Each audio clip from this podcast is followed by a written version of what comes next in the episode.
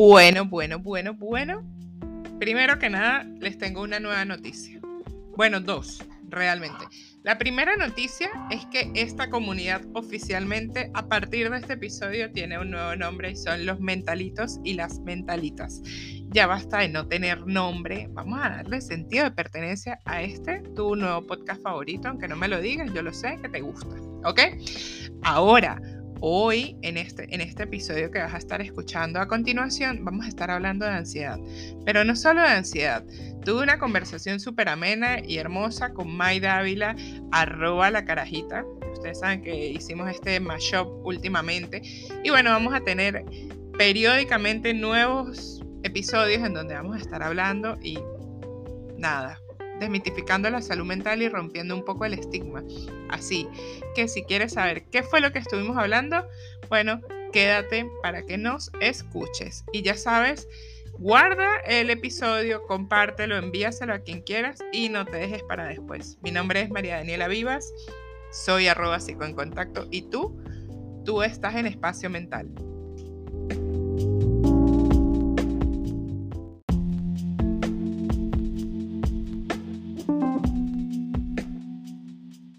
Volvimos. Aquí estamos nuevamente. Delicioso, delicioso. Yo estoy feliz. Yo también. Además, el, el, primer episodio de verdad ha tenido súper buena receptividad. Me encanta. No fue, pero bueno, maravilloso. Venimos por más. Venimos por más. Ay, qué emoción. ¿Qué vamos a hablar hoy? Hoy vamos a hablar de ansiedad. Hoy vamos a hablar demasiado de ansiedad. Además, es un tema que quería demasiado hablar con un psicólogo. Bueno, yo creo que ya en la carajita yo debo tener por ahí un episodio. Ah, no. Yo mm. había hablado con una psicóloga, fue por el tema de la pandemia. Claro. De lo que estaba generando la pandemia, el estar encerrado y todo este tema. Y yo solita había hablado de la ansiedad porque eché mi cuento. Claro, claro. Bueno, sabes que yo, después de que pasó la pandemia, yo digo, bueno, lo que es ansiedad y depresión eh, fue una pandemia silenciosa después del, del, COVID, ¿no? O sea, todo, todo eso que se, que se desató. Así que nada, hoy nos vamos a dar con todo con la ansiedad para que obviamente la gente pueda saber un poquito más y nada, empezar a reconocer quizás cosas que uno a veces no sabe que están dentro de uno, ¿no? ¿Cómo reconocer? ¿Cómo, como Dani, podemos reconocer que estamos teniendo, porque existe la ansiedad normal del, del, animal, de cualquier animal, sea el ser humano o sea el animal, claro. Eh, que tiene la ansiedad por alarma, por estar alerta, entonces genera una ansiedad, no es una crisis, sino que genera ansiedad. De hecho, eh, eh, cuando yo estaba investigando para ese programa que hice sobre mi historia, recuerdo haber visto cosas como si debes, tienes deudas, no sé qué, y tienes que pagarlas, generas ansiedad. ¿Cuándo descubrí, podemos empezar a descubrir que no es una ansiedad normal? Que es Una, enfermedad, que es una crisis, que está pasando algo más. Claro. Bueno, primero y principal, así como tú decías, eh, a mí no me gusta mucho la palabra normal, ¿no? Pero bueno, vamos a usarla. Eh, este, vamos a meternos por ahí. ¿Sabes qué? La ansiedad, May, es un mecanismo que todos nosotros tenemos, ¿ok? O sea, eh, yo a veces tengo pacientes que me dicen es que siento ansiedad y yo, bueno, sí, es normal. En un punto es normal sentir ansiedad, ¿ok? Porque es un mecanismo que nosotros tenemos como para estar alerta a cualquier situación. Pongamos un ejemplo, que tú vas llegando a tu casa eh, a las 8 de la noche y escuchas una moto. Entonces, ese, esa alerta que se, que se desata en ese momento puede empezar como a generar desde el mecanismo de la ansiedad, ¿ok? ¿Para qué? Para estar preparados si tenemos que luchar o huir, ¿ok? Todo esto para preservar nuestra vida. O sea, la ansiedad es conocida como el mecanismo de lucha o huida. Exacto. ¿Qué va a pasar si esa moto se te acerca? Bueno, ahí se van a disparar algunas cosas y tú vas a decidir bajo ese mecanismo si huir para preservar tu vida o sencillamente luchar para preservarla, ¿ok? ¿Qué pasa? Después de ese susto, bueno, tú llegas a tu casa, lo normal sería que eso baje, ¿ok? que, ese, ese pico de angustia baje. ¿Qué pasa si después de tres meses sigue esa angustia, ese temor que quizás es muy racional, bueno, voy a salir y me van a robar, o cada vez que veo una moto tengo temor eh, y lo relaciones a aquel momento y me van a robar? Ahí podemos empezar a decir que quizás la ansiedad no volvió a su punto basal, sino probablemente ya hay síntomas ansiosos, ¿no? ¿Qué pasa? Hay, hay autores que dicen que la ansiedad puede ser de rasgo de estado. O sea, por ejemplo, una ansiedad de rasgo pudiese ser, no sé, mañana voy a sacar la visa. Bueno, no está, tú sabes, angustiado la cosa, la visa. No duerme, está, ay Dios mío. No duerme, exacto, no duermes, no comes nada. Vas y sacas tú. Perdón, Dani, ¿puedes bajarle un poquito el volumen a tu, a tu micrófono? O no te acerques tanto.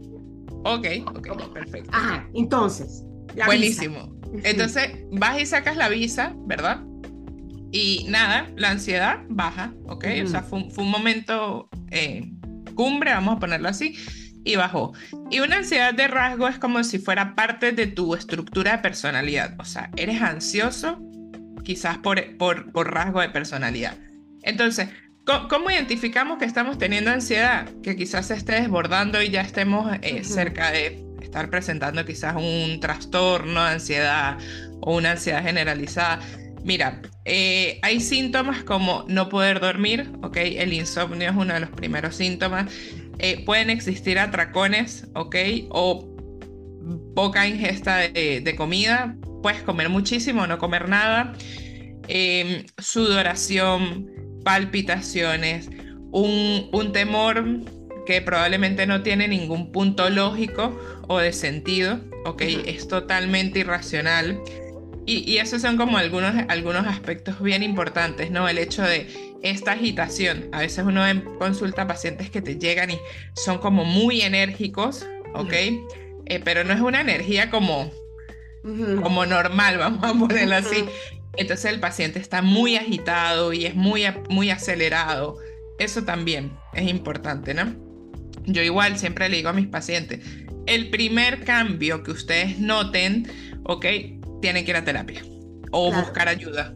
Usted ve la ayuda que va a buscar, pero por ejemplo, si tú eres una persona que siempre ha dormido normal y llega un momento en el que no estás durmiendo, epa, hay algo está pasando. Claro, y, que, no sea, y que sea recurrente y que de repente no sea porque mañana te vas a sacar la visa, porque pasan situaciones en las que no dormí porque mañana tengo una entrevista de trabajo y entonces estoy nerviosa. Ah, o mañana tengo una presentación con un cliente y hoy me pongo nerviosa y tal. Ajá, pero si la cosa pasa recurrente y sin, sin algún sentido podría ser, ¿no?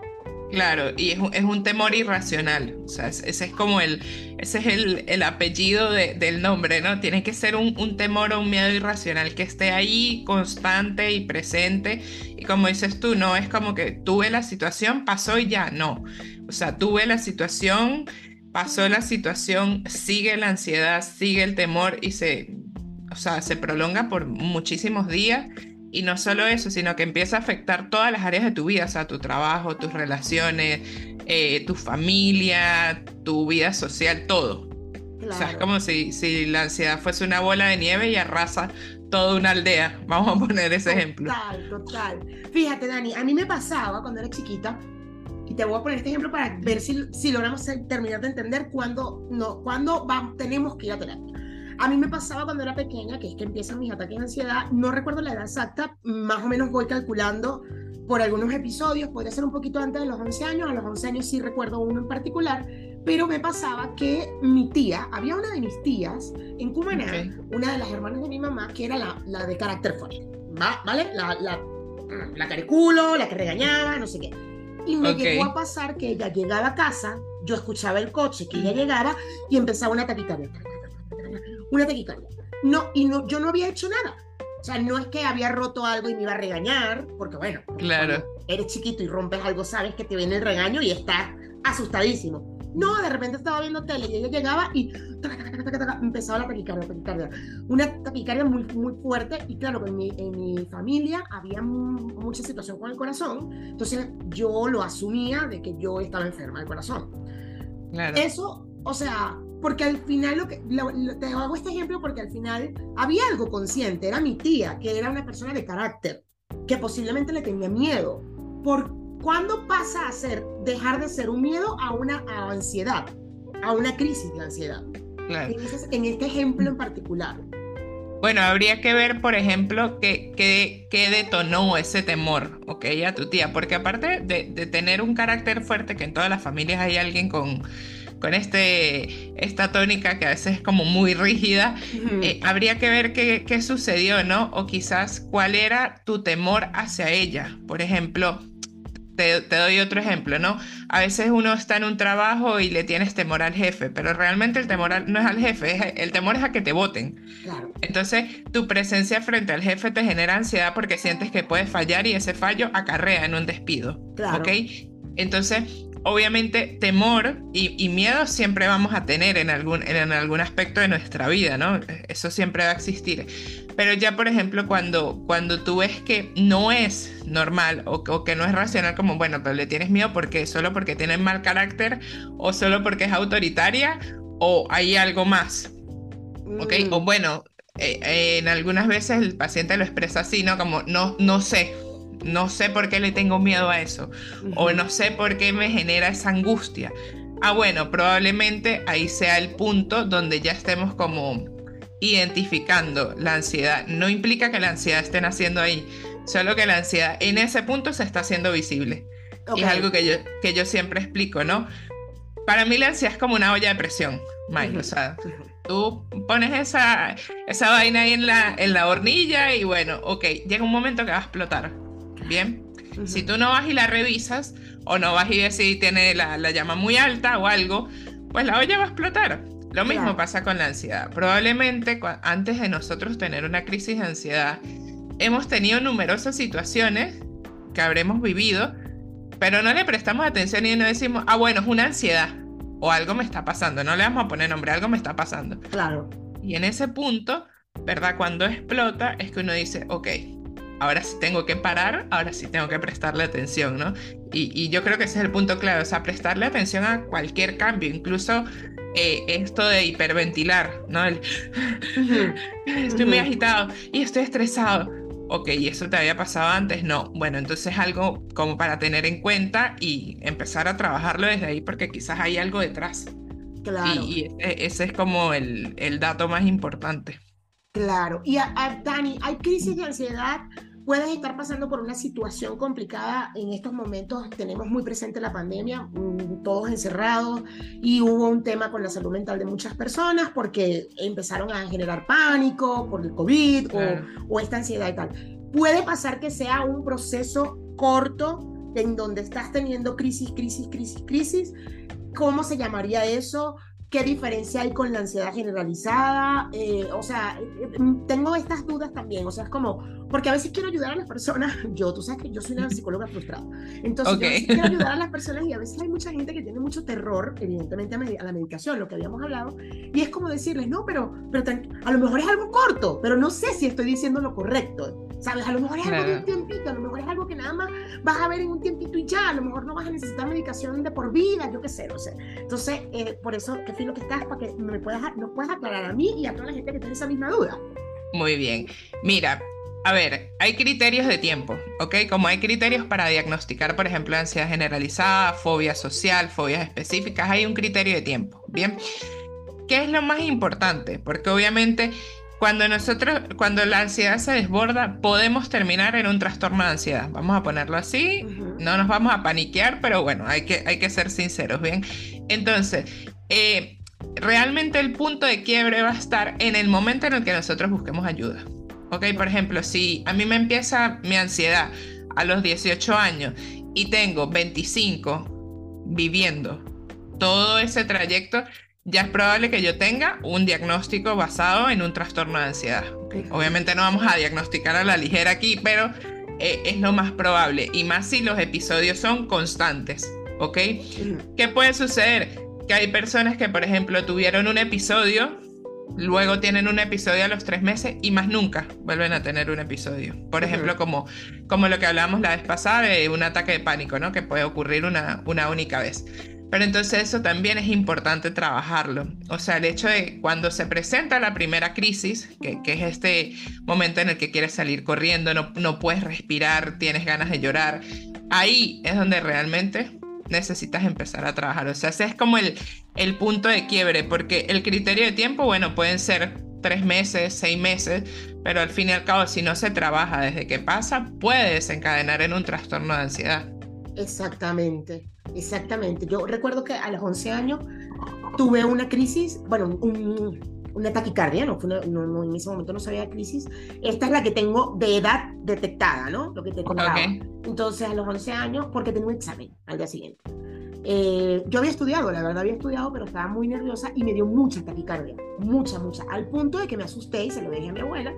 Y mi abuela dijo, mm, no mames corazón, vámonos. Me lleva al cardiólogo y el cardiólogo dice, ella tiene ansiedad de una, porque claro, me hacen todo electrovaina, no sé qué, dice, no, no, no, ella tiene ansiedad. Todo bien.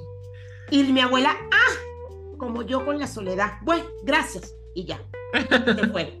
Y más nunca volví. Mi adolescencia y mi posadolescencia, o sea, sobre todo mi posa, bueno, en la adolescencia pasaron muchas cosas, pero recuerdo muchos episodios ya en mi posadolescencia, porque ya trabajaba, eh, de no dormir, de tener em, parálisis de sueño, de, o sea, una cosa, pero era diario, diario, diario, diario, o sea, era una cosa, la taquicardia ya em, aprendí a vivir con ella, aprendí a vivir y yo pensaba que era un problema de mi corazón y ya yo tengo un tema en el corazón y bueno, mi abuela no me tiene miedo, yo también tengo miedo, entonces yo mejor no voy al médico porque me van a hacer un trasplante de corazón, no mejor, entonces no. Pero yo aprendí a vivir con las taquicardias. Imagínate tú que en Cumaná eh, lo que decían a esta situación de este taquicardia era ya un presentimiento. Claro, como un pálpito. Eso se alimentó adicional a que cada vez que me pasaba una taquicardia, Dani, yo llamaba a todo el mundo, a todo el mundo, para ver si estaba. Ok. ¿Tú estás bien? ¿No te ha pasado nada? Ah, bueno, dale, chao. también todos ellos, no se murió nadie. Ah, bueno, dale, pues chao. Así, a amigos, a familia, yo llamaba a todo el mundo para saber si todos estaban bien porque yo tenía un pálpito. Claro, claro. Lo importante es darle el nombre que es, ¿no? Porque obviamente ahí, ahí se te genera como todo un conflicto de, bueno, ¿qué, qué es esto que estoy viviendo y, y va a pasar en algún momento, no va a pasar? Y bueno, cosas de, abuelas. Obviamente uno no, no nos vamos a meter ahí, pero eh, es esto, es este tema de ponerle el nombre que es y empezar a reconocerlo, ¿no? Hay niños que tienen ansiedad.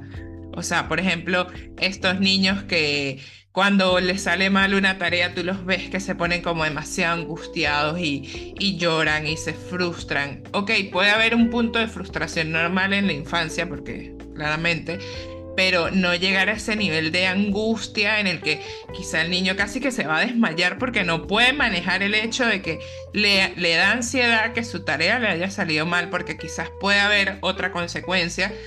Y, y bueno, a veces los papás es como que, ay, no, eso es normal. No, no, no es normal.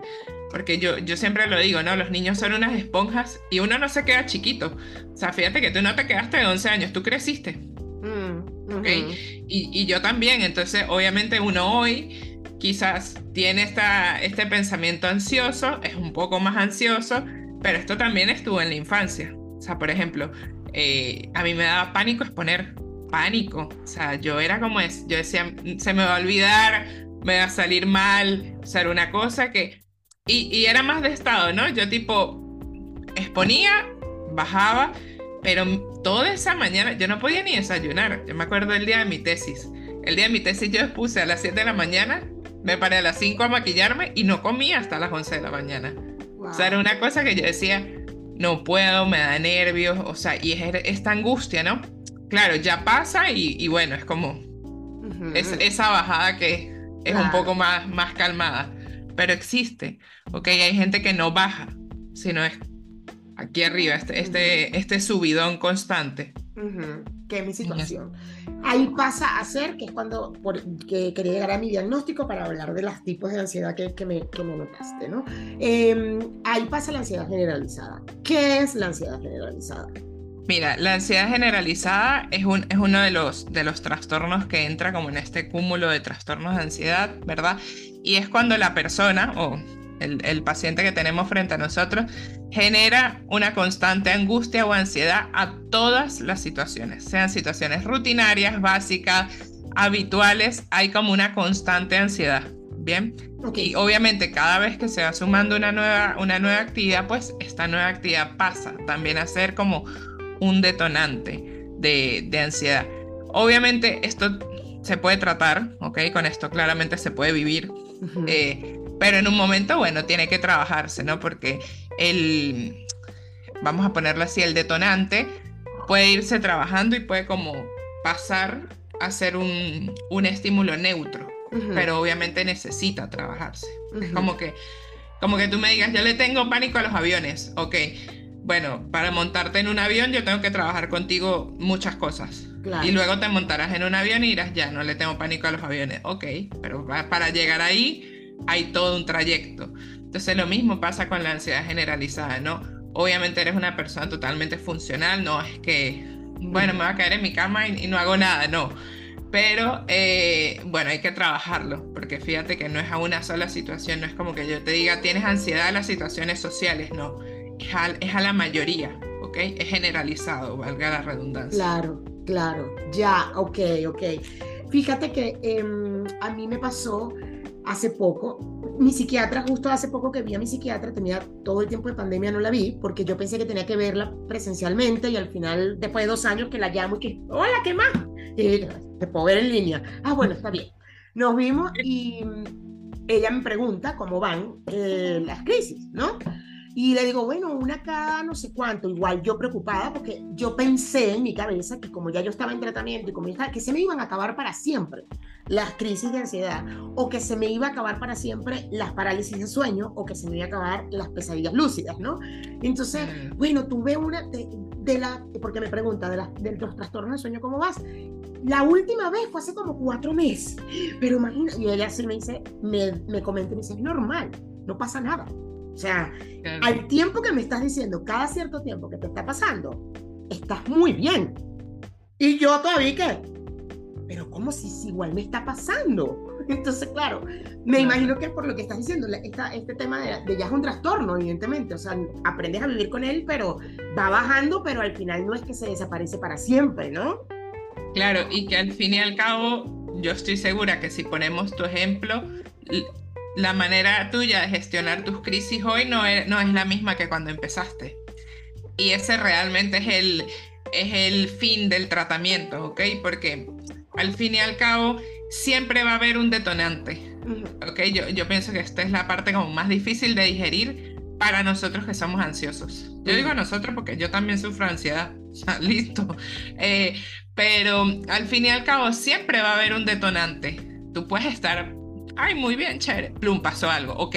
Entonces, pero en ese momento ya quizás va a haber un mayor recurso y lo que en algún otro momento te detona una crisis mucho peor, quizás te detona una crisis, pero en menor nivel. Entonces, sí, obviamente es un avance. Eh, ¿Qué pasa? Que nosotros como sociedad hemos satanizado tanto la ansiedad que cuando un paciente llega a consulta te dice, yo quiero que me quites la ansiedad. Pero, pero esa vaina no se puede. ¿Cómo lo hacemos? Eh, explícame más o menos. Este. Claro, ¿no? E, es eso de todo lo que nos han vendido, que hablábamos la primera vez, que no puedes vivir con ansiedad, que la ansiedad es mala, que todo esto. Y obviamente, o sea, yo, yo padezco el, el malestar de mis pacientes en carne viva y los entiendo.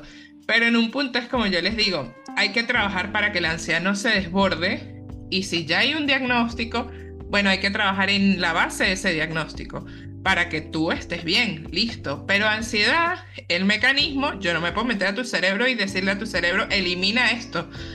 O sea, vamos a erradicar el, el mecanismo de lucha o huida, si es un mecanismo que te va a preservar la vida. Claro. bueno, te daño completamente. No, imagínate, claro, claro, qué fuerte, es verdad. a mí me pasó hace poco, Dani.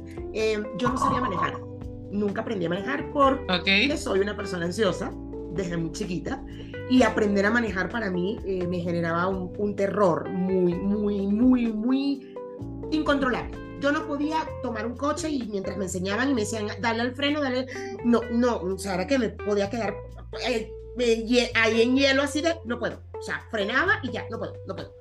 Y hace dos años aprendí a manejar, un año y medio, ni siquiera tengo dos años todavía aprendí a manejar porque me tuve que vivir, venir a vivir fuera de la Ciudad de México y todo está lejos porque vivo en los suburbios, ¿no? Entonces es como, claro.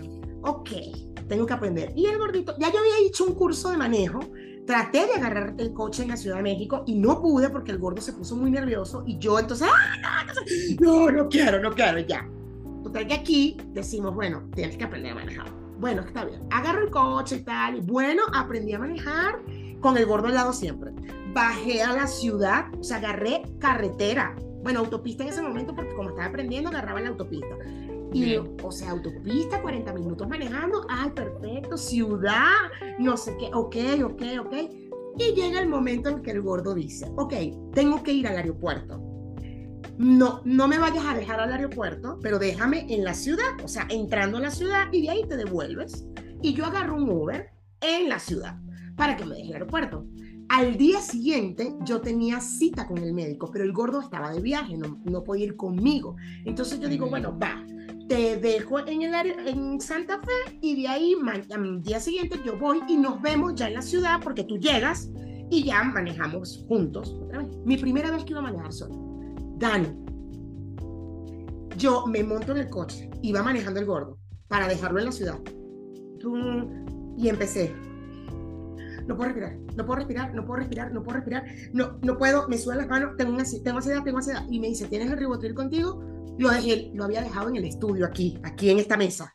Y yo lo dejé, lo dejé, no lo tengo conmigo y mi psiquiatra siempre me ha dicho, mantén el ribotril contigo en tu cartera, todo el tiempo. El ribotril tiene que estar contigo donde tú vayas. Y yo, ok. No lo tengo, fue peor. Cuando me, me, doy cuenta en el cerebro que me dice, no está contigo el ribotril. y yo, no, no lo tengo, no lo tengo, no lo tengo. nos devolvimos. Bueno, ataque de pánico ataque de pánico, así tirada en el mueble, me tomo las, gotas del Ribotril y le digo, no puedo, no puedo hacerlo, no puedo manejar. Y entonces Carol me dice, está bien, no pasa nada, vamos a llamar a alguien, llamamos a mi prima que vive aquí, lo llevamos a Santa Fe, nos devolvimos, pero al día siguiente yo tenía que ir al médico y él no estaba. O sea, era como, mierda, igual mañana tengo que ir. Claro, era como postergarlo. Y entonces yo esa noche, además dormí sola porque el gordo estaba de viaje, y yo, bueno, ok, tranquila, no me hice café. Recuerdo que ese día en la mañana dije, no me voy a tomar el café porque el café te estimula, ¿no? Claro. Y yo, ok, ok, Mayra. Me monto en el coche, Dani. Ok, Mayra, ahí vas. Tienes que llegar a la ciudad. O sea, tú tienes que llegar a la ciudad porque tienes una cita con un médico. Era mi gastroenterólogo y estaba teniendo una, una situación difícil con, con, mi sistema digestivo. Ok, vamos. Tan, me pongo, no tomé café, puse música en español que pudiera yo cantar, o sea, música que yo conociera a todo volumen esa música, vámonos, tan, vámonos, Mayra, vamos, y yo me hablaba, yo me hablaba, no, ya mira por dónde vas, Mayra, perfecto, no, bueno, ay, el segundo peaje, ya no, porque son dos peajes, ya, segundo peaje, Mayra, vámonos, y que, que tranquila, tranquila, cuando pasaba un coche, ¿qué pasa? ¿Qué pase? ¿Qué pase, Mayra? ¿Qué pase? Tú tranquila, tú tranquila, tú tranquila, y lo logré llegué. Yo cuando vi los edificios, ya cuando yo vi los edificios, que ya sabía que estaba en la ciudad, no joda, arrecha, arrecha, llegaste, llegaste, no joda, no joda. No, total que lo logré. Yo decía, corrígeme si estaba bien, si está bien, pero yo me decía, te la jugué, cerebro, te la jugué. Me, o sea, no te permití que me chingaran la vida, bueno, no te lo permití. o sea, claro. te la jugué, te la jugué y lo logré. ¿Sabes qué es lo que más me gusta de eso que me cuentas? Eh, que te hablas. O sea, yo, yo siempre le digo a mis pacientes, y lo hablaba en estos días, yo, yo le decía, no se crean todo lo que se dicen, y menos en un momento de ansiedad. En un momento de ansiedad uno se dice, te vas a morir, eh, no vas a poder salir corriendo, te estás ahogando, todo esto. Y es como yo le digo siempre, eso que ustedes pueden estar pensando en un punto puede relacionarse a lo que está pasando. O sea, hay gente que a mí me dice no puedo respirar. Ok, esa sensación está. Pero si tú te pones la mano aquí y empiezas a respirar poco a poco, te vas a dar cuenta que sí puedes respirar. Ay, no, es que tengo el pulso en 700. Y si tú tienes un reloj de estos que miden las pulsaciones y mira, el pulso en 70. Entonces, todo esto está buenísimo porque es parte como de hablarte, ¿no? Pero fíjate que hay algo que me gusta mucho, o sea, en este cuento que que, me echas. O sea, no, que no me gusta que me, te haya dado esto. no, eh, el hecho de darte tu tiempo. O sea, por ejemplo, el primer día me dio un ataque de pánico. O sea, regresemos, no puedo. Ok, tomarte tu tiempo, bajar tus niveles, em, reconocer en qué estás en ese momento. Y el segundo día, bueno, intentarlo, ¿no? Porque eso es parte, y yo, y yo digo que esto es fundamental en la ansiedad. Cuando nosotros sentimos ansiedad, eh, nosotros podemos estar trabajando y tú empiezas a sentir algo, ¿ok? Tengo taquicardia, no sé, la pierna, esa es típica, ¿ok? No, no, estoy ansioso, no puedo estar ansioso en este momento, ¿ok? Y tú sigues haciendo lo que estás haciendo. Otra vez vuelve como ese shot de, de angustia, ¿no? No, no, no puedo. Va a llegar un momento en que la ansiedad te va a decir, a, a, donde sea, no me importa, ok, no me importa, tienes que parar lo que estás haciendo y me tienes que ver, ok, y en ese momento es cuando uno hace así como, ok, hablemos, y Exacto. ahí realmente es donde probablemente el momento es más tenso, ¿no? Por eso yo, yo creo que lo más importante es enseñarle a la gente que nos está escuchando y que nos está viendo el hecho de que si tú en algún momento estás sintiendo ansiedad, para lo que estás haciendo, para. O sea, para y ve la ansiedad. O sea, que tú digas, no, no te voy a ver ansiedad. La ansiedad no se va a ir, sigue ahí, solo que ya tú no la quieres ver. Entonces, es eso. Por ejemplo, a ti te hubiese dado ansiedad este segundo día que estás manejando. Bueno, lo ideal sería que te hubieses parado y listo. O sea, me, me paro, reviso qué es lo que me está generando ansiedad, veo cómo me siento, bajo mis niveles y continúo. Súper consciente con eso ese día. Yo decía, cualquier cosa, te vas al carril, pones tus luces intermitentes y te detienes. Cualquier cosa. Y ahí va poco a poco. Bien, pasé esto. Perfecto, perfecto. Ya luego que ya vi los edificios fue, perfecto. Aquí sí tienes donde detenerte, porque ya estás en la ciudad. Entonces, cualquier cosa, claro, yo salí como con cuatro horas de anticipación, justo previniendo y dije, usted cualquier cosa se va a parar. Usted no se me va a volver loca. Porque claro, ¿qué hacía mi ansiedad? ¿Qué hace mi cerebro? Y, yo quiero que justo hablemos de eso, cómo funciona un cerebro ansioso, ¿no? Por lo menos el mío es muy coño de madre. Es muy de, te vas a meter en la playa, tú estás segura, hay tiburones. No sé, hay tiburones y te puedes comer un tiburón una pierna. Ah, coño, no, no, no, no meto, no me aquí en la orilla, no, no, porque está tú te vas a montar en la montaña rusa, tú estás segura, porque se puede salir un tornillo justo cuando tú estés arriba y se va a salir el, el balconcito donde tú estás y te vas a morir. ¿Tú estás segura que te vas a montar ahí? No, no, no, no, no, no, yo no me voy a montar ahí, porque así es mi cerebro, me va diciendo, ¿no? Me va diciendo, tú, vas a, tú, tú estás segura que tú vas a agarrar la autopista, tú vas a manejar sin Enrique, tú estás segura, porque te puede dar un ataque y te puedes y te vas a quedar en plena autopista sol, el, coche solo, ¿sabes? así funciona este coño madre. Así me va diciendo constante. ¿Estás segura? Entonces es como, calma, calma. Pero hay momentos, Dani, en los que no tenemos esa conciencia. Yo supongo que tiene que ver con que lo estoy trabajando, con, que tomo medicamentos, con que tomo un antidepresivo que me ayuda muchísimo, pero hay momentos en los que no hay control de eso. O sea, yo revisaba claro. Enrique todos los días de mi vida para ver si estaba muerto mientras dormía. Y era como, ay, está respirando, uh, está respirando, ok, ya, ya. Y se hizo normal el, el revisar ay, sí está respirando, ok. Verle la barriga, ay, sí está respirando, ay, qué bueno, no se murió. Pero, o sea, yo llamaba a Enrique por teléfono, porque además tenía un mapa. Y entonces yo sabía que Enrique estaba en la casa. Entonces, Enrique no me contestaba en la primera llamada, le dio un infarto. Le dio un infarto y se murió. Déjame llamar al poli. Déjame llamar al poli porque, ¿por qué no me contestó? ¿Por qué no me contestó? Le dio un infarto. No, eso se murió. Eso fue que se murió. Déjame llamar rápido a alguien más para que vaya y abra la puerta a los bomberos. O sea, eso, y es algo que es incontrolable. Evidentemente en una crisis es más incontrolable todavía. Una de las cosas que le digo a la gente es, a, la gente cercana, a mi esposo, por ejemplo, es no me digas que, no me digas que todo va a estar bien. Aguántame. A que no, pase. no, eso está en el top 3 de lo que no podemos decir en esos momentos. Así como el top 3 de la primera, de la primer, del primer video. Me este encantan los top. Este es el top 3 de lo que no podemos decir. Eh, a ver, cuando nosotros tenemos un, un, mecanismo ansioso que ya está instaurado, que implica un, diagnóstico, hay algo muy clásico en el, en el cerebro ansioso, ¿ok? Que es esta visión de túnel, ¿ok? Es como cuando tú te metes en un túnel y todo es así como, tú solo ves una salida. Y esa salida normalmente es fatal, catastrófica. O sea, no hay otra cosa. Yo no he escuchado el primer, eh, la primera persona que sufra ansiedad que me diga, bueno, yo pienso en el futuro y pienso que me va a ir bien. Mentira. Mentira. Tú, eh, tú le preguntas a alguien que es ansioso, mire, ¿y qué piensas de, no sé, de mañana? Que hoy está jodido. o sea, algo me va a pasar, algo malo va a pasar, ¿ok? Porque es, es, es esa visión como muy catastrófica y eso es clásico de la ansiedad, ¿ok? Incluso eso dispara nuestros niveles. Porque ¿qué pasa?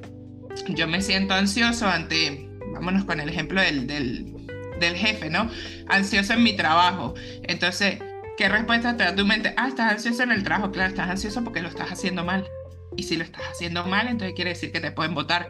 ¿Y qué vas a hacer si te votan? Entonces todo ese mecanismo que se genera nos arropa y nos aplasta, ¿ok? Por eso siempre, siempre es fundamental como poder darte el tiempo. Yo, yo lo explico así, ¿no? No importa que no captes el primer pensamiento que tienes, porque a veces no pasa. Exacto. Eh, pero que en el pensamiento que tú captes, ahí te detengas a cuestionar un poco, ¿ok? Por ejemplo, no, me van a votar mañana, ok. ¿Dónde está la, la prueba de que te van a votar mañana. Claro. No, es que, Dios mío, lo estoy haciendo mal. Ok, te han llamado la atención en tu trabajo, has tenido amonestaciones, eh, te llamaron a capítulo, como diríamos en Venezuela. No, ok, entonces, ¿dónde está la base para cuestionar, ok? O para pensar, mejor dicho, eso. Claro. Y eso ayuda un poco a bajar la ansiedad. Pero eso es algo, algo que lo, cuando lo dices es muy fácil, eh, pero lo, es más fácil si es otra persona quien te está ayudando a tratar de ver eso, porque uno mismo en una crisis no lo hace. Claro. O sea, no, uno, en una crisis no va a pasar que vas a decir, tranquila, tranquila, esto va a pasar, la montaña rusa no se va a caer, monta, mentira. No, no. Ahí uno sigue pensando que la montaña rusa se va a caer hasta, hasta que hasta que hasta que te bajes, porque vas a estar ahí como llorando porque se va a caer la pinche montaña rusa, se va a caer. Entonces, Exacto. Eh, ahí es donde voy. No es algo que puedas hacer consciente en una crisis. Es algo que puedes hacer consciente cuando sabes que tienes un cerebro ansioso y que constantemente está. Eva, Eva, ¿tú estás segura? Yo, yo tengo una paciente que le dicen el ruku ruku, ¿no? Ahí en, ese, en, esa rueda de hámster. Em, yo debatiría un poco esto, ¿no? Porque, ¿qué pasa? Cuando tú tienes una crisis, obviamente la crisis eh, desata como em, síntomas físicos, cognitivos, emocionales, o sea, desata, por ejemplo, taquicardia, sudoración, se te seca la boca, te duele la cabeza, bueno, muchos. Eh, síntomas cognitivos como a nivel de pensamiento de me voy a morir, no voy a poder salir de esto, se va a caer la montaña rusa, cualquier otra cosa. Y síntomas más emocionales que son como eh, siento mucho temor, rabia y, todo esto, ¿no? ¿Qué pasa? Cuando son las primeras crisis en donde nosotros realmente no sabemos qué es lo que nos está pasando, va a ser muy difícil cuestionar, ¿ok? Pero a medida que nosotros vamos entrenando esta estrategia, va a llegar un punto en el que yo voy a reconocer cuando estoy cerca de una crisis y voy a usar esa estrategia a mi favor para evitar la crisis. ¿Ok? Porque al fin y al cabo tú puedes tener un referente externo que te ayude y te diga, epa, vamos a revisar, ¿estás metiendo la pata en el trabajo? No, ok, entonces, ¿dónde está la prueba? Pero también, ¿qué pasa si ese referente externo no está? ¿Ok? Y eso es parte de algo que nosotros trabajamos con el paciente que sufre ansiedad. O sea, que se sienta también en la capacidad de poder gestionarse en estos momentos. Ajá. Bueno, entonces me, eh, había quedado en el, en el tema de cuando hay algún referente externo que obviamente nos pueda ayudar, nada, va a estar buenísimo porque al fin y al cabo tenemos alguien que nos apoye, ¿no? Pero parte del tratamiento psicológico, y no solo psicológico, sino también psiquiátrico que, que se trata con el paciente, es que el paciente se sienta en la capacidad de gestionar eso. Claramente no pasa desde una primera sesión, porque obviamente uno llega desbordado o sea, además las primeras, las primeras, eh, las primeras veces que te sucede, no sabes lo que te sucede.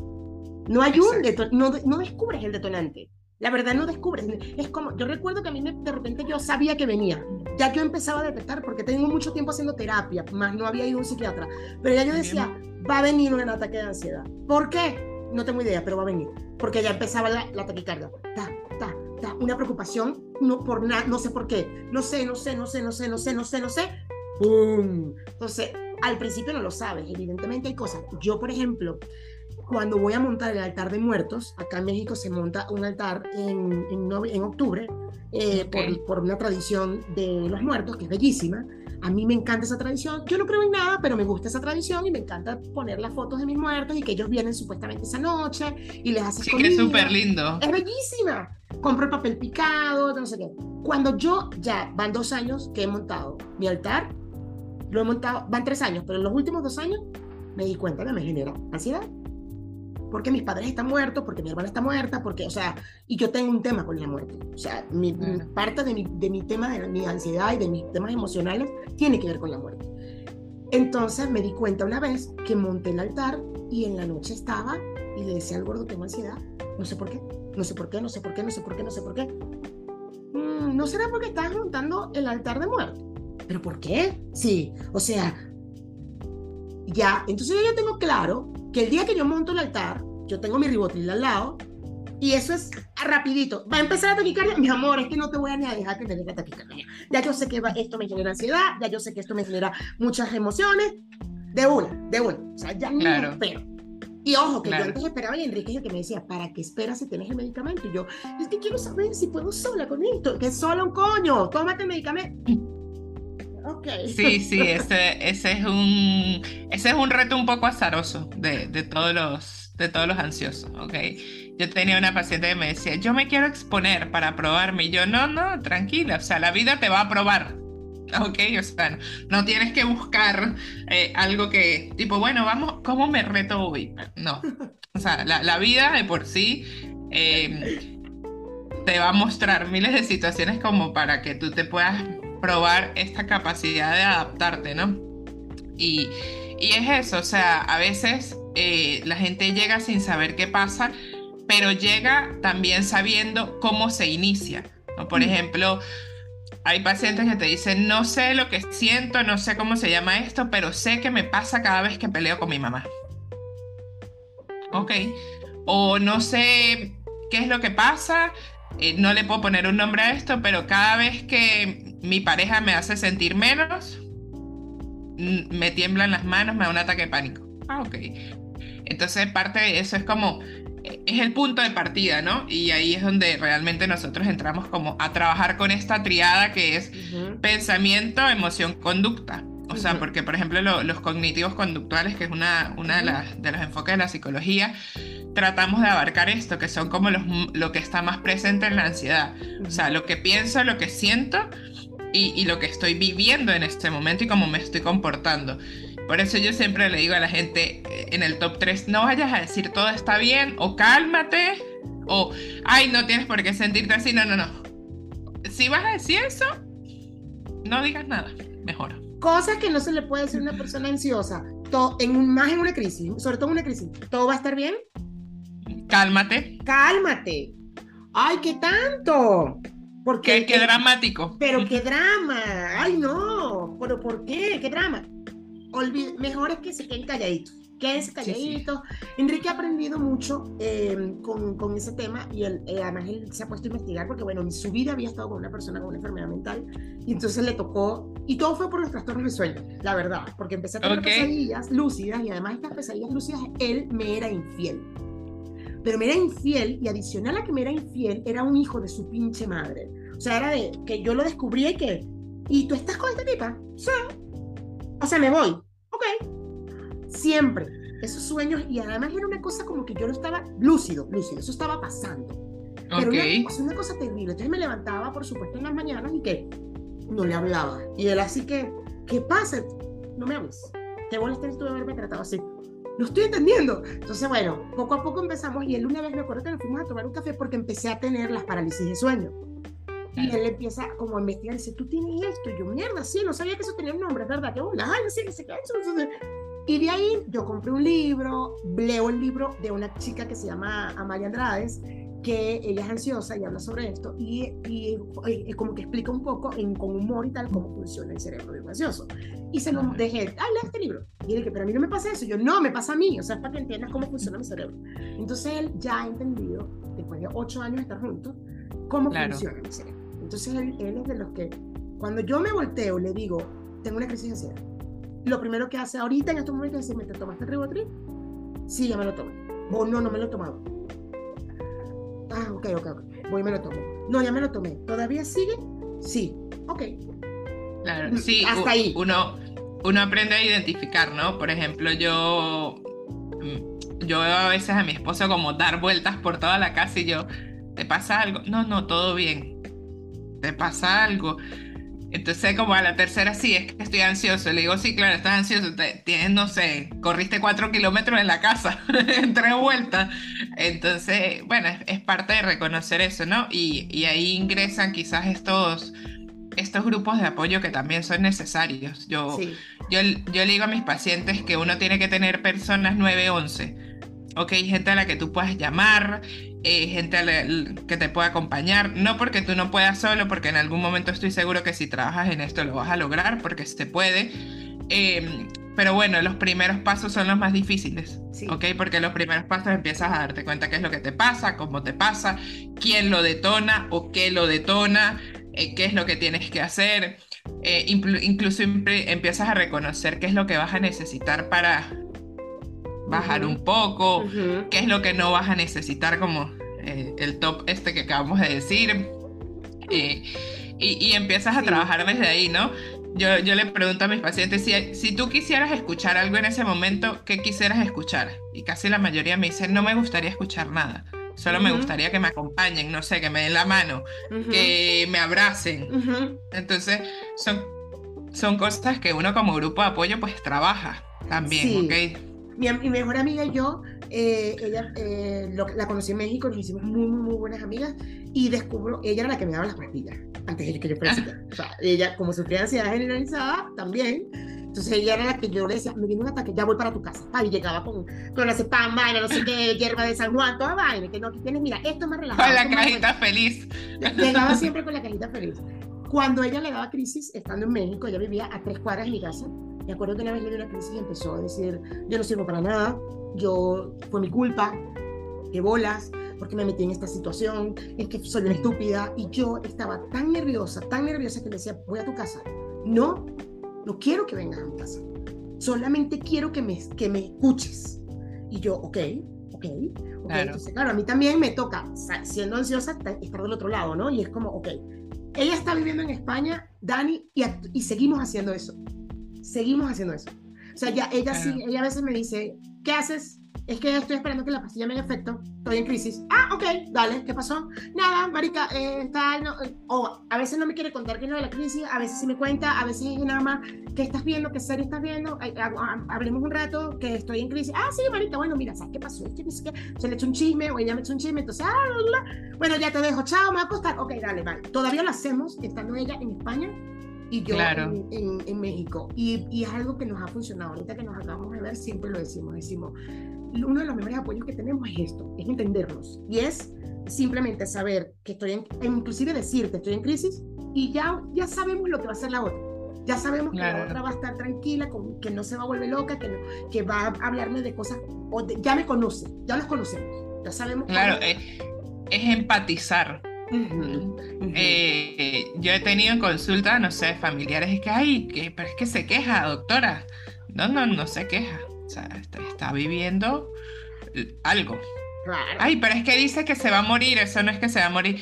Bueno, probablemente no se va a morir, pero él, él o ella lo está sintiendo así en ese momento. Y yo no puedo venir a decirle, no está sintiendo eso. No, no, sí lo está sintiendo. O sea, porque realmente todo eso está ahí, ¿ok? Esta, esta visión de túnel, esta visión catastrófica, todo eso está ahí. Entonces, parte de eso es validar, ¿no?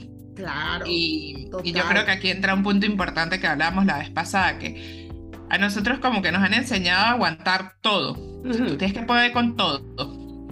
Tienes que ser fuerte. Esto no es nada. Sí, sí, esto no es nada. Sigue para adelante. Y yo creo que eso es uno de los grandes mitos también que uno rompe en, en, la terapia porque, bueno, hay mucha gente que llega y dice, no, no sé cómo, cómo, hacer con esto. Y al darse cuenta que no pueden con esto, al menos por ese periodo de tiempo, quizá eso es un golpe abismal. ¿ok? Y también desde ahí se empieza a reconstruir, porque incluso ese puede ser un detonante de ansiedad. El hecho de querer detenerte porque no quieres poder con todo, porque eres un ser humano, y una parte de ti que te diga, sí, sí tienes que poder, tienes que seguir para adelante. no nos importa si te sientes mal, si estás triste, deprimido, nada, echa para adelante y listo. O sea, ¿cómo? No sabemos, pero tienes que seguir. Entonces... Vamos, vamos. Yo pienso que una persona fuerte, para mí, una, hay muchas cosas para hacer de una persona fuerte con respecto a este tipo de cosas. Una es reconocerlo, reconocerlo y tratar de buscar la ayuda que te funcione. No estoy diciendo con esto que si no fuiste un psiquiatra, no, no, no. La ayuda que tú consideres que es, evidentemente si hay un trastorno, lo ideal es que vayas a un psiquiatra y después vayas a un especialista a trabajar todo este tipo de cosas. Es lo ideal. Pero bueno, también hay cosas que la gente puede, además de todo esto, buscar ayuda. Por ejemplo, fíjate, a mí, mi ataque de pánico fue por manejar y actualmente una de las cosas que me ayuda full con la ansiedad es manejar. Full. O sea, yo agarro mi coche y digo, Sí, no, no, no. Ah, yo voy más lejos. Voy más lejos porque quiero manejar, porque estoy preocupada por algo. O sea, porque sé que hay algo que puede detonar algo. Déjame manejar. Imagínate. Y empezó con un ataque de pánico. Entonces yo creo que la gente, una gente fuerte una gente que lo reconoce y una gente que busca, busca ayudarse. La verdad. Una de las cosas que pasó esta semana, que te lo comenté, una de mis mejores amigas, que actualmente está aquí en mi casa, por cierto, Marica ya dejó una nota de voz en el grupo, somos tres amigas, y dejó una nota de voz diciendo, amigas, no sé qué pasa, tengo una hora llorando, estoy mal. No sé qué me pasa, solamente quiero llorar y llorar. A los 20 minutos estábamos en su casa y que, ¿qué? Ya vamos para allá, ya, el güey me dice que llegamos con café, vaina, no sé qué, ¿qué pasó? Cigarro, vaina, ¿qué pasó? Ajá, ¿qué pasó? ¿Qué pasó? Cuéntame, cuéntame. Ajá, ok, ok, ok, ok. No, tres horas ahí que hablamos, terminamos hablando hasta de religión, de huevonadas, de cualquier vaina, que ya ella tranquila y tal, y bueno, estamos aquí, están las dos aquí en mi casa, de hecho, para pasar el fin de semana, y fue como... Y, claro, es una contención qué lindas que, que pudieron. Y, sí, eh, para mí eso es un acto de valentía, de fuerza, de ser arrecho. pedir ayuda. La gente no le gusta pedir ayuda. A la gente le molesta pedir ayuda. Nos criaron con esa, ese tema de no, tú estás solo, tú no tienes por qué pedir ayuda. Mames, pedir ayuda es lo mejor que puede hacer uno en la vida, de verdad. Claro, hay gente que a lo mejor le pides ayuda a una persona que no, que no que es equivocada porque no sabe darla, porque, ah, bueno, sí, pero poco a poco vamos descubriendo a quién pedir ayuda. ¿Quién es la persona que me puede ayudar? A mí me encanta cuando me escriben por Instagram las personas que cuando yo hablé abiertamente de, de esto, lo he hablado desde el principio del podcast de Ponte Tú y, y, siempre lo hablo y Pastor dice que yo soy una enferma mental y yo lo digo, sí, soy una enferma mental, claro que soy una enferma mental. Y la gente me encanta cuando me escriben. Y es como, claro. yo también tomo sertralina. Ay, qué chévere. Yo sé, somos compañeras de sertralina. Claro, porque es normalizarlo. O sea, yo, yo, yo pensaba en estos días, ¿no? Nosotros vivimos en un mundo que normaliza cosas tan absurdas, vamos a ponerle ese nombre, y ¿por qué no normalizar cosas que nos hacen bien, ¿no? O sea, como, como ir al psicólogo, como buscar ayuda. O sea, eh, no porque tengan que verse con uno, ¿no? Hay miles de psicólogos en el mundo. Eh, pero pedir ayuda, o sea, este, y yo creo que eso es algo que siempre le recalco a un paciente cuando lo veo la primera vez, porque la primera vez que tú te encuentras con alguien por esta ventana, alguien que nunca has visto en tu vida y le tienes que echar el cuento de toda tu vida, em, yo le digo a mis pacientes, el primer paso y el más difícil ya lo acabas de hacer. O sea, el primer paso es decir, sí, quiero la cita el martes a las 7 de la noche. Es cierto. listo. Ese es, lo más difícil y llegar y sentarte ahí y tipo deslastrarte de ese poco de cosas y decir, bueno, estoy puesto para trabajarlo, ¿no? Y pedir ayuda, May, porque como dices tú, o sea, lamentablemente cuando nosotros tenemos una crisis de ansiedad, tenemos un ataque de pánico, y no con esto quiero alarmar a la gente que nos escucha y nos ve, pero probablemente no vamos a poder manejarlo solos. ¿ok? Es como que se nos viene un peso gigantesco encima y sí, lo vamos a poder soportar un rato. Está bien, porque todos tenemos capacidades, pero va a llegar un punto en el que los brazos se nos van a cansar. Entonces la idea es que tengas otros brazos que te ayuden, ¿ok? Y, para eso es la terapia. Y, y, no solo para eso, para que uno también pueda aprender a gestionar esto, porque al fin y al cabo van a haber detonantes. Si los hay hoy, mañana, dentro de 10 años, eh, o, otra pandemia que ni Dios quiera, o cualquier otra cosa, pero mm, van a haber detonantes, entonces la idea es que nosotros estemos como cubiertos en, nuestra, en nuestras estrategias para poder abordar eso y que lamentablemente la ansiedad no se lleve nuestra vida. vivir, vivir con una ansiedad que no está siendo gestionada es algo terrible. desgastante. o sea, yo, yo doy este ejemplo, no es como que tú agarraras y corrieras y corrieras y corrieras y corrieras y nunca pararas. Es así. O sea, no pudieras tomar agua, no, nada. Corre, corre, corre. Tal cual. Entonces, detenerte y pedir ayuda es como, voy a ver cómo estoy, qué pasa, y lo empiezo a arreglar desde ahí. Tal cual, tal cual. Dani, ¿cuáles son los tipos de ansiedad o los trastornos de ansiedad? Mira, están las fobias, las fobias específicas. Ok. Está, está la ansiedad social, que también pudiese entrar ahí, o, fobia social.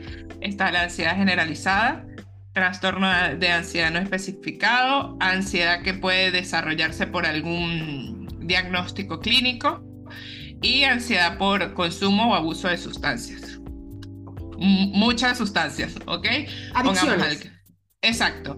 Alcohol, drogas como metanfetaminas, marihuana, cocaína, puede, puede en algún punto pues, desarrollar este, este tipo de ansiedad. Ok. Eh, y las drogas ilegales, por ejemplo, pueden generar, eh, eh, tener adicción a las drogas legales, como es decir, el café. Bueno, esto no es una droga legal, perdón, como este tipo de alimentos que, ten, que son adictivos, como el café, como el azúcar, también pueden generar trastornos de ansiedad. La, adicción de estos alimentos que tienen.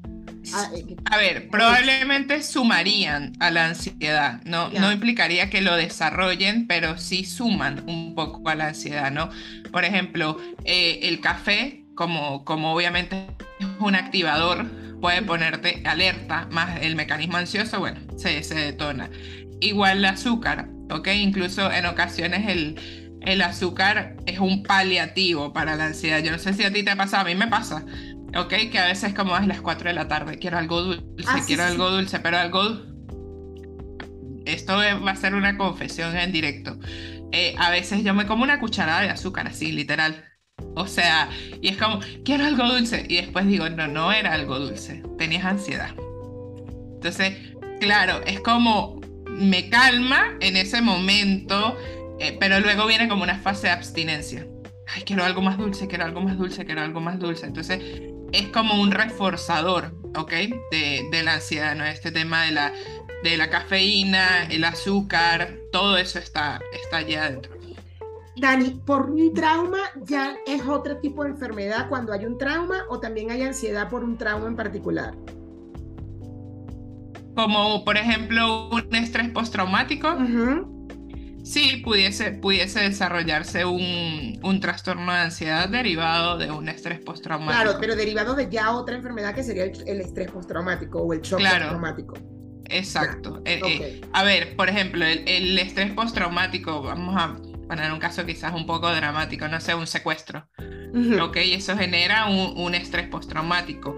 Y dentro de ese estrés postraumático está el episodio ansioso. O sea, está todo esto de los flashbacks, todo esto, y está la ansiedad como mm. tal. Igual que, por ejemplo, también la ansiedad se acompaña de un diagnóstico que en algún momento vamos a tocar, que es la depresión. Ok, obviamente hay eh, un trastorno mixto que es un trastorno ansioso depresivo que está. ¿Ok? exacto. Entonces está allí. En ocasiones la ansiedad acompaña a la depresión, pero no siempre la depresión acompaña a la ansiedad. O sea, tú puedes, puedes tener ansiedad, pero no depresión. Pero si tienes depresión, la mayoría de las veces, no el 100%, pero puede estar acompañado de ansiedad. De ansiedad, ok, ok, ok, ok, ok.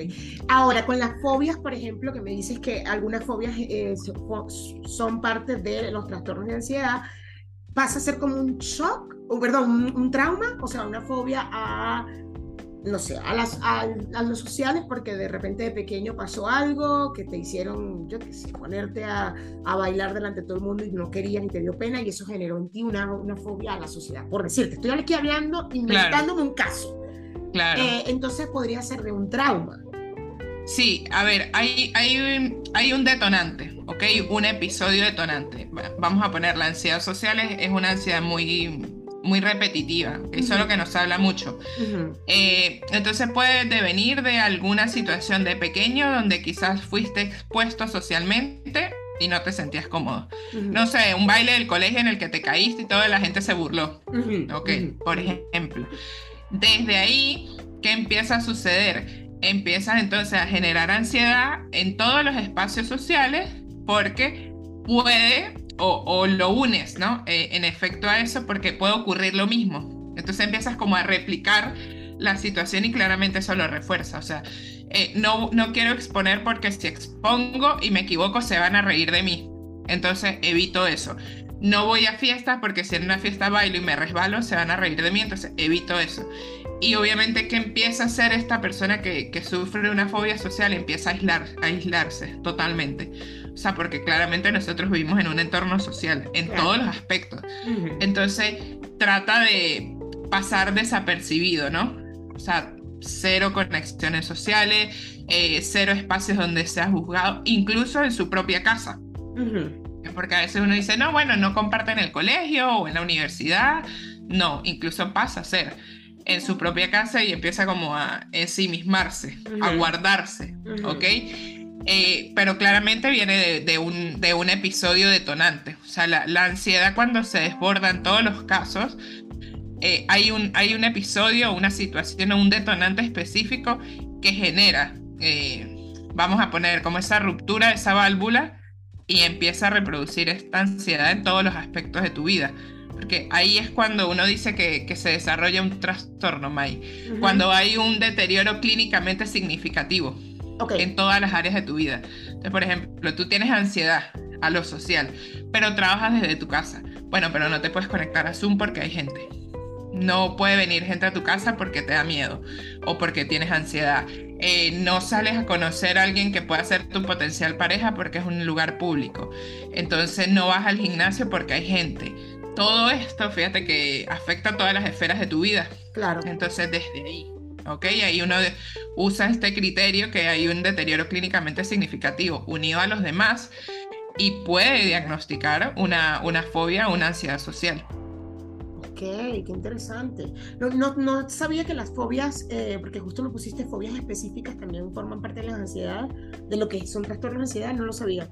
No sabía que las fobias también, las fobias específicas. Sí, hay, varias. Está, por ejemplo, eh, la fobia a las alturas, la fobia a los espacios cerrados, em, esta que últimamente se ha hecho muy común, que son los patrones repetitivos, que es la tripofobia. No sé si sabes cuál es.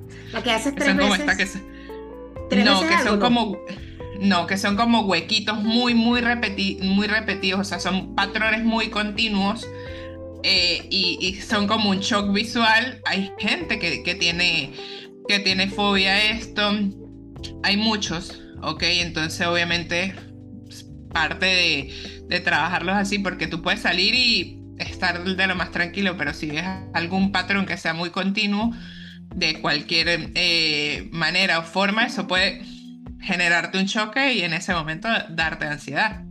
Entonces, Sí, es, todo un mundo. Es un mundo. La ansiedad es todo un mundo. es un mundo. Eh, mm, Dani, ¿cuáles son los síntomas de la ansiedad? Vamos a, ya los hablamos hace ratito, pero para dejarlos claros, ¿cuáles podrían ser los síntomas aquí? Los tengo anotados de todas maneras. ¿Cuáles son los síntomas de la ansiedad? De Mira, una, crisis de ansiedad. Sí, los, los síntomas de la ansiedad, eh, vamos a ponerlo así, los más clásicos son agitación, inquietud, sudoración, hiperventilación, ¿qué es esto? ¿Ok? Taquicardia. Eh, tenemos como esta, puede haber fuga de ideas, no sé lo que estoy pensando voy muy, muy, muy rápido. Eh, este, se me fue. Como esta idea de perder el control también, también está. Y bueno, toda esta fuga de pensamientos, ¿no? Tipo, no voy a poder lograrlo, siento temor a perder el control, a morir, quizás temor. La sensación de peligro inminente que lo pusiste acá. Ajá, sensación, de, peligro. inminente. Aún y cuando sea irracional, ¿ok? Sensación de peligro inminente. Estoy en peligro, corro peligro. Puede no ser racional, pero lo está sintiendo parte de, de, los síntomas que por lo menos me pasa a mí, las, unas ganas de llorar de repente también me pasa. Tengo, ganas de llorar, pero no hay, no hay, es una, como una sensación de querer llorar, de querer llorar, de, me suda, en mi caso son sudoración, taquicardia, ganas de llorar, eh, ganas de correr también. Necesidad de salir corriendo, sí. Sí, también está el, el insomnio, decíamos que era uno, como uno de los más clásicos, y el cansancio, ¿no? Es un cansancio que no es habitual. O sea, es mm. como si estuviese fatigado. ¿ok? Como si estuvieses muy agotado y está presente. Casualmente el insomnio, en, a ver, no en todos los casos, pero es uno de los primeros que se presenta. ¿ok? Eh, cuando hay muchísima angustia y preocupación y ansiedad, el sueño es como lo primero que, lo primero que descartamos, bueno, no duermo. Y también está como eh, la alimentación, ¿no? Empieza a mm, verse afectada o como muchísimo o no como nada. O sea, los dos extremos. Entonces, esos están ahí.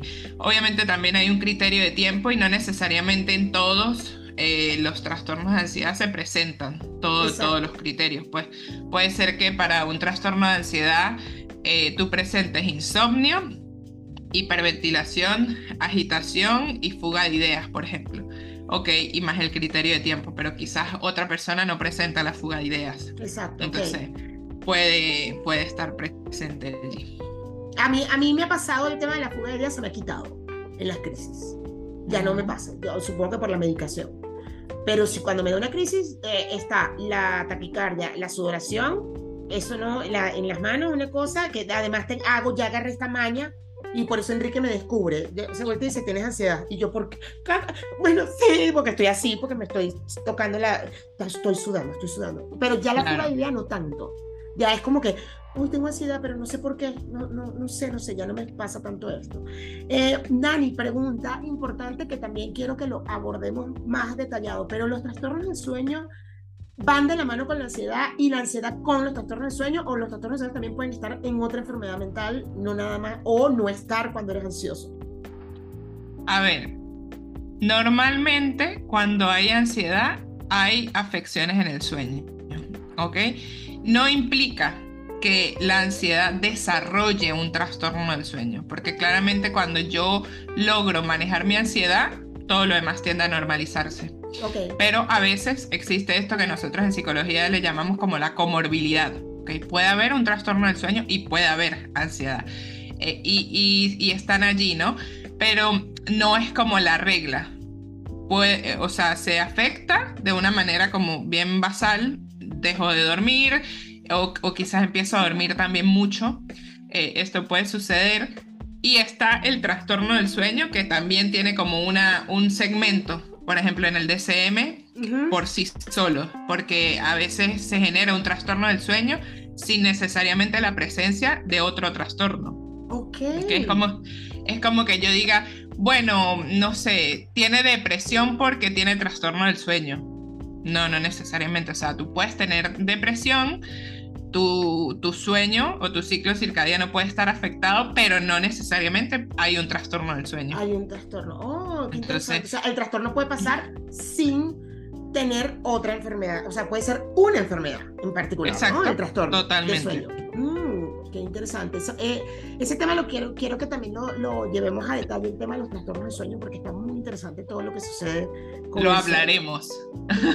Eso y mucho más. Ay, no, además que yo creo que vamos a durar como tres horas, porque yo, como sufro trastornos de sueño, he pasado por unas cosas tan interesantes con los sueños. Claro. Es impresionante. Ajá, Dani, entonces bueno, yo creo que ya hemos abarcado todo eh, el tema de la ansiedad, que me encanta. No sé si hay algo más que quieras aportar. Yo todas mis dudas que tenía, seguramente hay más dudas. No pasa nada. Aquí, por favor, escríbanlo aquí abajo. Que por cierto, Dani, yo quería, eh, quería, quería, espérate un momento. Tengo las, las capturas aquí de unos comentarios que recibimos en el programa pasado eh, y quería comentarte. Lo dice Pedro Moncloa, dice, excelente unión, hablen de suicidio, por favor. Mi hermana se suicidó hace un tiempo, me gustaría que pudiesen tratar el tema. Y también tengo otro comentario. Tuvimos muchos comentarios, pero estos dos fueron los que más me llamaron la atención y quería comentártelos a ti. Dice eh, Jennifer Díaz dice, excelente, me gustaría que hablaran sobre la falta de agradecimiento, el aprender a valorar. Y eh, Johnny Mogollón escribió, excelente Mayra, me encanta que compartan de estos temas que hacen también. Estaré atento a próximos videos y hacen una dupla genial. Felicidades. Entonces, bueno, sí tenemos eh, planteado hablar sobre suicidio, claro que sí, pero tenemos como una agenda. Una agenda bien. y un productor que está... Besos para nuestro productor. Para Carlito. Lo queremos. Eh, sí, obviamente el, yo, yo digo, no, hablar de enfermedades mentales sin hablar de suicidio es no hablar de enfermedades mentales. ¿Ok? Porque bueno, quizás cuando tratemos depresión eh, abordaremos un poco más de esto, pero es necesario. Y más, más hoy en día, ¿no? Eh, siempre está. ¿Ok? Es algo que siempre ha estado, pero bueno, parte de algo bueno que nos ha dejado las redes sociales es darle visibilidad a todo esto. así es, es como poderlo sacar un poco a la luz y, y bueno, la, la, realidad es que todo lo que quieran que hablemos, pónganlo aquí, se, se, lo, se lo diremos a nuestro productor para que por favor lo agregue a la agenda. No, él, eh, créanme que él ve todos los comentarios y además nos manda los comentarios. Me encanta este, eh, por ahí un comentario y yo, es verdad, es verdad, él está ahí, ojo visor, dirían por ahí. Así que, nada, mira, yo, yo pienso que la conclusión de, de todo esto acerca del tema de la ansiedad, Mai, es que, bueno, primero, eh, antes de satanizar la ansiedad, tenemos que ver cómo la estamos viviendo, ¿ok? ¿Cuál es la presencia de la ansiedad en nuestra vida? Porque a veces la ansiedad llega para mostrarnos algunas cosas. Eh, que debemos parar, que debemos tomarnos un tiempo, que debemos quizás reconocer un poco más nuestras emociones. Miles de cosas, cada quien sabrá eh, qué es lo que viene a mostrar la ansiedad. Pero bueno, también entender que si en un punto ya esto se está desbordando y quizás no sabes qué es lo que pasa, no tiene un nombre y te está afectando en todas las áreas de tu vida o al menos en dos áreas, eh, mira, no, no dejes para más tarde, ¿ok? O sea, esto no es un kino o una lotería que te tienes que acumular hasta que, bueno, ya llegó el ganador, no, ¿ok? O sea, hay que buscar ayuda porque claramente lo que quizás inicia con una noche eh, de no dormir puede llegar a 15 días sin dormir y la verdad es algo terrible. sí, te afectan muchos, como hablabas hace rato, al final eh, si no lo ves, te afecta en un montón de cosas, un montón de cosas. Así es, así es. Entonces, yo siempre digo, ¿no? No se dejen para después y busquen ayuda ahora mismo porque para luego es tarde, la verdad. Sí, y, bueno, Dani y yo tenemos muchos planes juntas. Estamos muy emocionadas, parecemos, no sé qué parecemos, como unas niñitas con juguete nuevo. Sí, eh, estamos muy emocionadas, la verdad. tenemos muchos planes y van a venir cosas bien interesantes con este, esta dupla de Espacio Mental y La Carajita. Y, y de verdad muchas cosas que vienen que, que, ya quisiera contarles y decirles que es, forma parte de esto que justo está diciendo, de, buscar ayuda, en estar, en, porque bueno, porque, porque sí, porque hay que, esto está para ayudarnos. Y, y, cuando tú dices no satanizar y, normalizar, que sé que odias la palabra, pero bueno, sí, de alguna manera normalizarnos. No pasa nada, no pasa nada. Eh, estamos, bueno, estamos enfermos, ok, y lo estamos trabajando y ya, o, ya no estamos enfermos y estuvimos en algún momento, o bueno, tengo un padecimiento que, que ya lo controlo o, o estoy en eso, no sé, yo, yo lo inclusive está en mi rutina de stand-up hablar sobre esto, porque yo es un tema que siempre voy a hablar. Siempre voy a hablar y siempre voy a hablarlo normal. No pasa nada. Claro, no pasa nada y, y trabajaremos para que no pase nada y lo que esté pasando se solucione y ya puedan vivir tranquilos porque al fin y al cabo uno merece vivir tranquilo y en paz, ¿ok? Con detonantes, con ansiedad, pero tranquilo. ¿Ok? Y, con las estrategias para manejarlo. Esa, es la, idea primordial. No, es otra, ¿ok? No es que le agarren temor a la ansiedad, no es que sientan que lo que hablamos aquí les, si no les pasa a ustedes, bueno, maravilloso, pero si les pasa a alguien de su círculo, también puedan saber qué hacer, puedan estar, puedan entrenarse como grupo de apoyo, que de eso también hablaremos luego. Eh, pero al fin y al cabo, pues estar, ¿no? O sea, poder vivir aquí ahora de una manera sana y feliz. Que yo digo que es la misión de todos, no vivir estresados. Exactamente, vivir feliz. Así es. Así es. Ay, qué chévere, Dani. Me encantó este tema. Además, me encanta hablar de la ansiedad. Eh, eh, es nuestro tema. Sí, no, no, yo soy muy loca con el tema de la ansiedad y bueno, con mi amiga, mi amiga Daniela, tengo una amiga que se llama Daniela también, este, no, bueno, Esos son, eran vinos y vinos y vinos y vinos de, no, a mí me pasa esto. A mí una vez me dio chica con la botella de vino, así, con dos botellas de vino, que no, me dio un ataque, fíjate tú. sí, sí, yo tengo una paciente que le dice ansiedad. Ah, que la ansiedad. Y yo, bueno, me encanta, vamos a tratarlo con humor. Entonces, ese también es un recurso, ¿no? O sea, ya, cuando que Le pone nombre, ¿eh? que le pone nombre a la, a la ansiedad. Y eso me gusta. Yo nunca le puse nombre yo tenía un amigo imaginario que era diferente, eran estos pensamientos, estas cositas que mm, eh, sí era Charlie, pero a la ansiedad nunca le he puesto nombre, le hablo, pero nunca le he puesto nombre. Claro, claro. Bueno, todo, todo es válido. No, no le quiero poner nombre, coño de madre. Es un coño de madre. bueno, no, le ponemos nombre, ya está. Le hablo, eso sí, todo el tiempo le hablo, pero a mí no me, no me vas a poner a esta tú eres muy coño madre. Es, que muy coño madre. pero sin nombre. Sin nombre te vas a quedar. Vamos a ver si le pongo nombre. De aquí a, de aquí que sigamos trabajando juntas, posiblemente le voy a poner nombre. La, la vamos a bautizar. Y que hoy en este capítulo. y hacemos una fiesta. Bueno, aquí la champaña, la vaina, se bautizando el nombre de la señorita esta. ¿Y qué, qué van a hacer hoy? Bautizar la ansiedad, chicos. Le vamos a poner nombre. La mía se llama así, la tuya, bueno, bienvenida. Así es, así es. Buenísimo. Bueno, gracias, carajitillos. Y eh, no sé cómo se llama tu comunidad. Eh, es, también la tengo que bautizar. No sé. Tenemos que bautizar a tu comunidad. Tengo que. Ay, me gusta. Mentalitos. Bautizada aquí. Con la taza de café. Exactamente. Los mentalitos a partir de ahora. Los ¿ah? mentalitos y los carajitillos y carajitillas y los mentalitos y las mentalitas.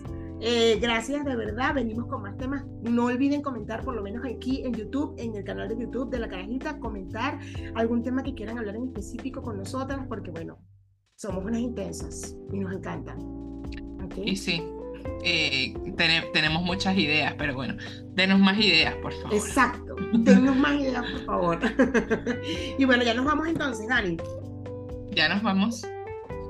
Besitos, recuerden suscribirse y recuerden seguir Espacio Mental en Spotify, ¿ok? En Spotify, para escuchar el audio de este programa, está en Spotify en Espacio Mental, recuérdenlo, ¿ok? Si no pueden verlo en YouTube porque están ocupados, porque no sé qué, vayan a Spotify, Espacio Mental, y allí está el audio de este programa. Bye. Chao.